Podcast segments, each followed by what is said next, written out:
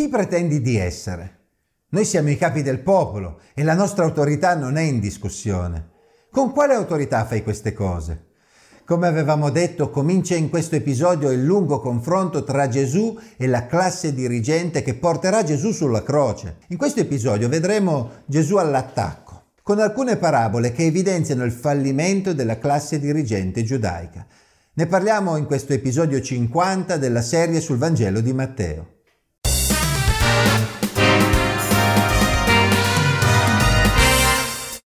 Quando giunse nel Tempio, i capi dei sacerdoti e gli anziani del popolo si accostarono a lui mentre egli insegnava e gli dissero Con quale autorità fai tu queste cose? E chi ti ha dato questa autorità?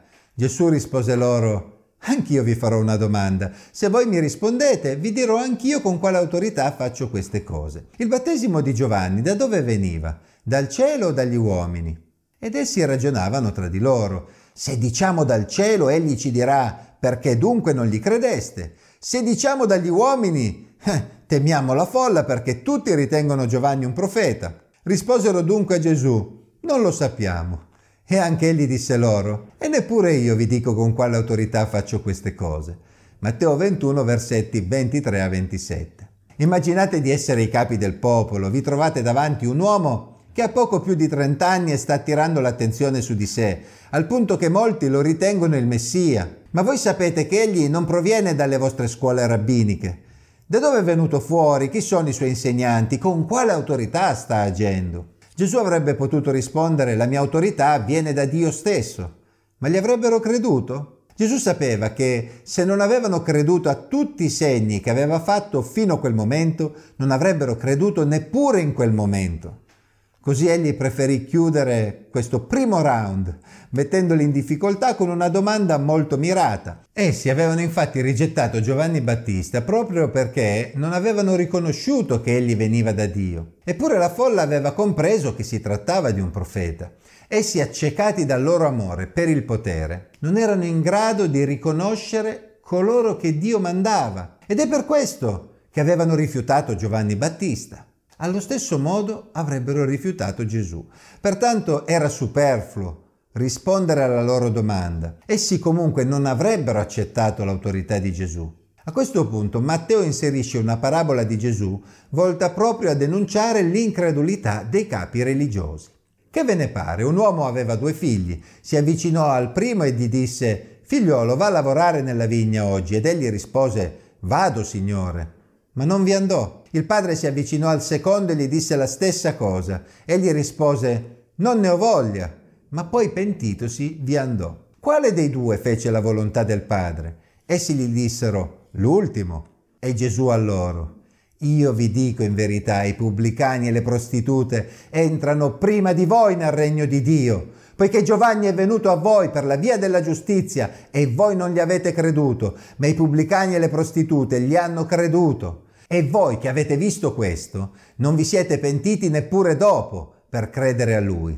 Matteo 21 versetti 28 a 33. Come vedete questa parabola elabora il pensiero che Gesù aveva costruito con la domanda che aveva fatto in precedenza, riguardante Giovanni Battista. In questa parabola il figlio che appare più volenteroso e preparato, alla fine non è quello che fa la volontà del padre, Infatti è proprio il figlio che appare più svogliato, quello che andò per primo a lavorare nella vigna.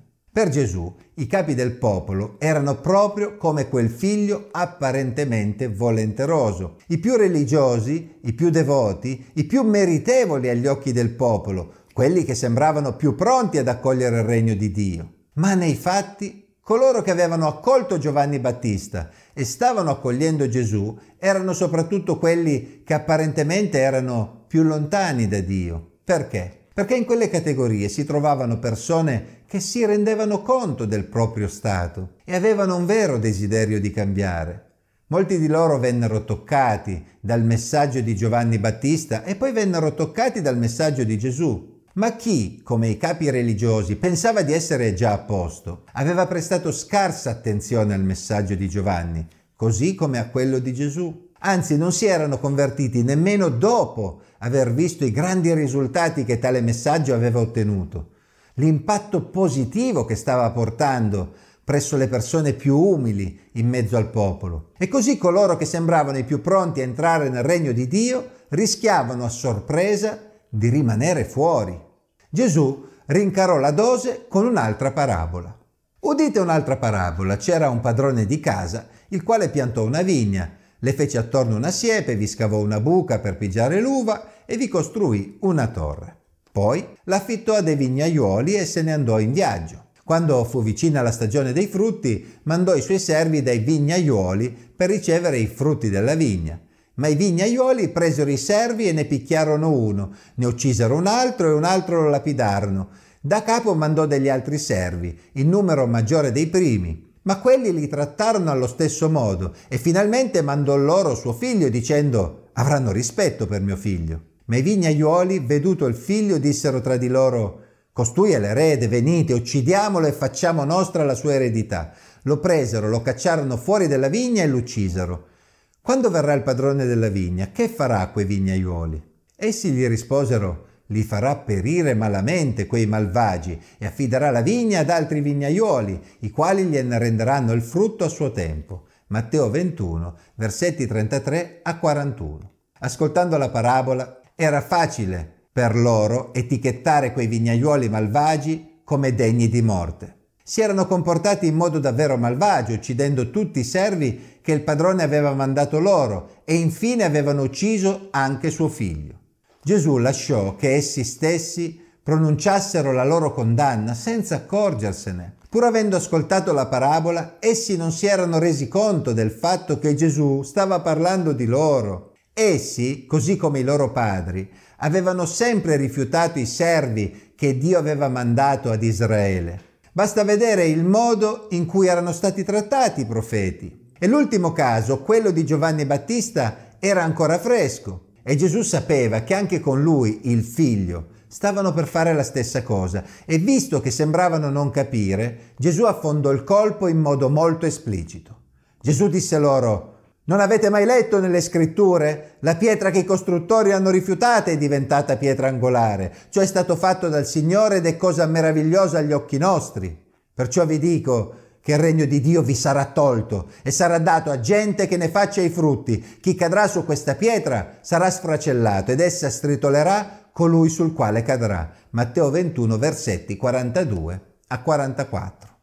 Pam! che porta sbattuta in faccia. Citando quel brano tratto dal Salmo 118, Gesù li stava attaccando in modo diretto. Lo avete capito che siete voi, capi del popolo, quei malvagi vignaiuoli? Ovviamente la vigna Israele. Lo avete capito che siete voi, che state rifiutando la pietra angolare scelta dal Signore per edificare il suo edificio. Voi siete i costruttori in Israele, voi siete quelli che avete autorità, voi siete quelli che si considerano eredi di Mosè, quelli a cui tutti guardano per avere una guida, eppure state distruggendo invece di costruire. Non siete nemmeno in grado di discernere che io sono la pietra angolare necessaria per costruire l'edificio di Dio. E a quel punto Gesù annunciò in modo chiaro che essi sarebbero stati rimossi. Il posto dei capi del popolo sarebbe stato preso da altri che avrebbero portato frutto. E sembra piuttosto evidente che Gesù si riferisse proprio ai suoi discepoli, sui quali avrebbe edificato la sua comunità. Sarebbero stati essi coloro che avrebbero guidato il popolo di Israele, predicando il Vangelo e portando molti proprio a riconoscere Gesù come il Messia. I capi dei sacerdoti e i farisei, udite le parabole, capirono che parlava di loro e cercavano di prenderlo, ma ebbero paura della folla, che lo riteneva un profeta. Matteo 21, versetti 45 e 46. Insomma, ci hanno messo un po', ma alla fine hanno capito che parlava di loro. E la loro reazione, prevedibile, non poteva essere che una, cercare di prendere Gesù per toglierlo di mezzo. Però la gente lo riteneva un profeta, anzi molti lo ritenevano proprio il Messia, quindi per il momento dovettero soprassedere in cerca di un momento più propizio. A questo punto Matteo inserisce ancora una parabola di Gesù che in qualche modo conclude questa sezione. Gesù ricominciò a parlare loro in parabole dicendo Il regno dei cieli è simile a un re, il quale fece le nozze di suo figlio Mandò i suoi servi a chiamare gli invitati alle nozze. Ma questi non vollero venire. Mandò una seconda volta altri servi dicendo Dite agli invitati io ho preparato il mio pranzo, i miei buoi e i miei animali ingrassati sono ammazzati, tutto è pronto, venite alle nozze. Ma quelli, non curandosene, se ne andarono, chi al suo campo, chi al suo commercio, e altri poi presero i suoi servi, li maltrattarono e li uccisero. Allora il re si adirò, mandò le sue truppe a sterminare quegli omicidi e a bruciare le loro città. Matteo 22 versetti 1 a 7. In questa prima parte della parabola è chiaro che Gesù riprende il tema già visto in precedenza. Coloro a cui l'invito è rivolto, gli invitati alle nozze, in primo luogo dovevano essere proprio loro. Erano loro i più religiosi, i più devoti, quelli che pensavano di avere i primi posti nel regno di Dio i capi in Israele e il Signore certamente rivolgeva proprio a loro il suo invito ma essi lo stavano rifiutando. Qui le parole di Gesù si fanno minacciose, perché egli parla di morte e distruzione delle loro città. E in effetti se pensiamo alla caduta di Gerusalemme avvenuta meno di 40 anni dopo e alla conseguente dispersione, hm, ci rendiamo conto di quanto le parole di Gesù non fossero campate in aria. Quei capi religiosi si stavano assumendo una grossa responsabilità ed essi avrebbero portato il loro popolo alla rovina. Ma grazie a Dio il re della parabola non si sarebbe limitato ad invitare i capi religiosi, ma avrebbe esteso il suo invito a tanti altri, più umili di loro e più pronti ad apprezzare l'invito del re. Quindi disse ai suoi servi, le nozze sono pronte, ma gli invitati non ne erano degni. Andate dunque ai crocicchi delle strade e chiamate alle nozze quanti troverete. E quei servi, usciti per le strade, radunarono tutti quelli che trovarono, cattivi e buoni, e la sala delle nozze fu piena di commensali. Matteo 22 versetti 8 a 10. La storia dimostra chiaramente che le cose andarono proprio così. Nonostante il rifiuto da parte di quei capi religiosi, in mezzo al popolo, Dio ha trovato una risposta più che positiva. Basta leggere il libro degli Atti degli Apostoli per rendersi conto di quanti israeliti hanno risposto all'appello degli Apostoli. E la cosa straordinaria è che anche nella stessa classe sacerdotale ci furono tante conversioni, come si legge in Atti 6-7. Poi addirittura l'invito si è esteso ai samaritani, ai gentili, per giungere fino a Roma, fino all'estremità del mondo. E ovunque il regno di Dio ha trovato accoglienza. La parabola si conclude però in modo inaspettato. Ora il re entrò per vedere quelli che erano a tavola e notò là un uomo che non aveva l'abito di nozze e gli disse Amico, come sei entrato qui senza avere un abito di nozze? E costui rimase con la bocca chiusa. E allora il re disse ai servitori, legatelo mani e piedi e gettatelo nelle tenebre di fuori, lì sarà il pianto e lo stridor dei denti, poiché molti sono i chiamati, ma pochi gli eletti. Matteo 22, versetti 11 a 14. Si tratta di una parabola e non di un'allegoria, quindi non è il caso di speculare su cosa possa rappresentare ogni dettaglio della parabola. Il messaggio globale della parabola però è chiaro. Gesù stava dicendo a quei capi religiosi che loro sarebbero rimasti fuori perché avevano rifiutato l'invito. Ma ciò non significava che il re sarebbe stato di manica larga con tutti gli altri. L'invito sarebbe stato esteso a tanti, tanti sarebbero stati chiamati. Ma gli eletti, cioè coloro che il re avrebbe scelto per partecipare alle nozze, sarebbero stati pochi. Infatti sarebbero stati solo coloro che avevano le carte in regola per partecipare. Il re avrebbe mantenuto i suoi requisiti standard per la partecipazione alle nozze e chi accettava l'invito doveva anche accettare le regole del convito. Se le regole prevedevano un abito di nozze, evidentemente quell'abito era alla portata degli invitati. Per quanto ne sappiamo, forse il re stesso avrebbe provveduto lui stesso un abito a chi ne fosse sprovvisto. Ma colui che si era infiltrato, infischiandosene delle buone maniere, stava mostrando mancanza di rispetto e disprezzo per l'invito del re, non rendendosi conto di quale onore stava ricevendo dal re. Come dicevo, Gesù nella parabola non fornisce tutti i dettagli, ma leggendo il resto del Nuovo Testamento ci rendiamo conto di quale possa essere l'abito di nozze richiesto. Tutto il Nuovo Testamento mette l'accento su Gesù e sulla sua opera come requisito necessario per entrare nel regno di Dio. Forse qualcuno potrebbe pensare di entrare nel regno di Dio attraverso altre strade, attraverso le proprie opere, attraverso chissà quali religioni e filosofie. Ma il Re il Dio creatore dei cieli e della terra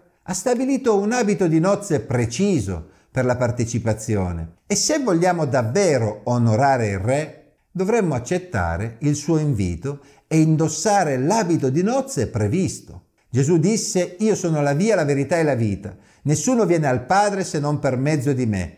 Accetteremo di indossare quell'abito, accetteremo di riconoscere che Gesù Cristo è il Signore, è l'unico Salvatore che ha dato la sua vita per i nostri peccati.